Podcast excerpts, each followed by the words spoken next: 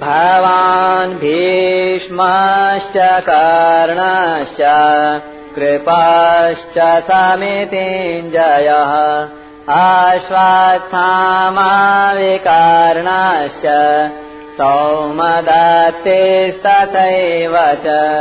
आठवां श्लोक।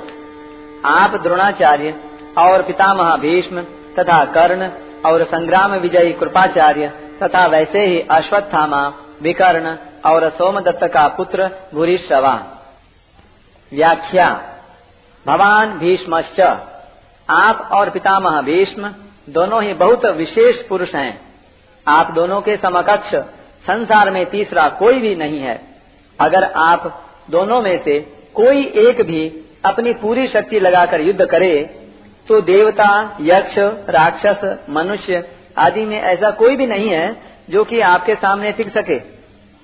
आप दोनों के पराक्रम की बात जगत में प्रसिद्ध ही है। पितामह भीष्म तो आबाल ब्रह्मचारी हैं और इच्छा मृत्यु है, अर्थात उनकी इच्छा के बिना उन्हें कोई मार ही नहीं सकता। महाभारत युद्ध में द्रोणाचार्य धृष्ट के द्वारा मारे गए और पितामह भीष्म ने अपनी इच्छा से ही सूर्य के उत्तरायण होने पर अपने प्राणों का त्याग कर दिया।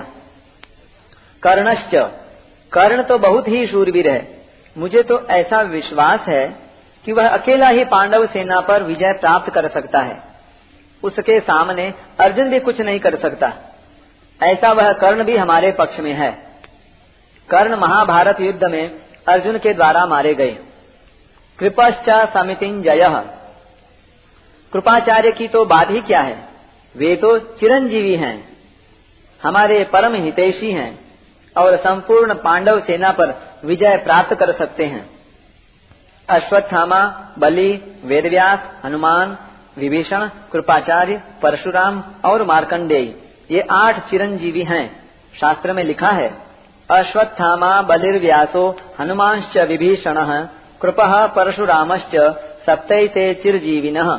सप्तैतान् संस्मरे मथाष्टमम जीवेद वर्ष शतम सोपी सर्वव्याधि विवर्जित यद्यपि यहाँ द्रोणाचार्य और भीष्म के बाद ही दुर्योधन को कृपाचार्य का नाम लेना चाहिए था, परंतु दुर्योधन को कर्ण पर जितना विश्वास था, उतना कृपाचार्य पर नहीं था।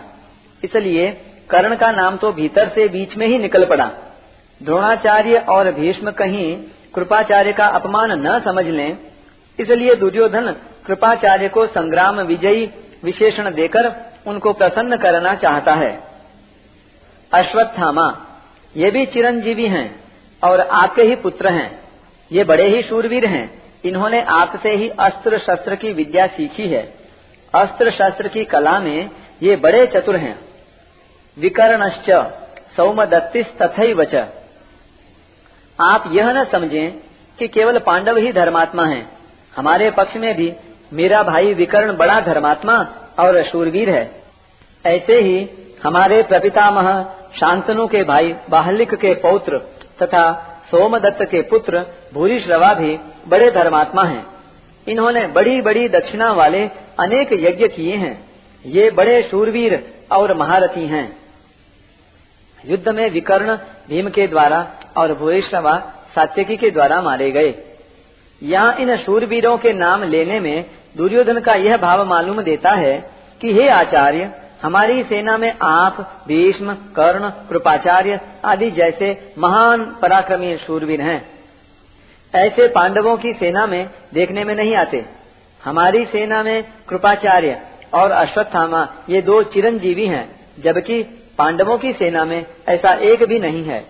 हमारी सेना में धर्मात्माओं की भी कमी नहीं है, इसलिए हमारे लिए डरने की कोई बात नहीं है।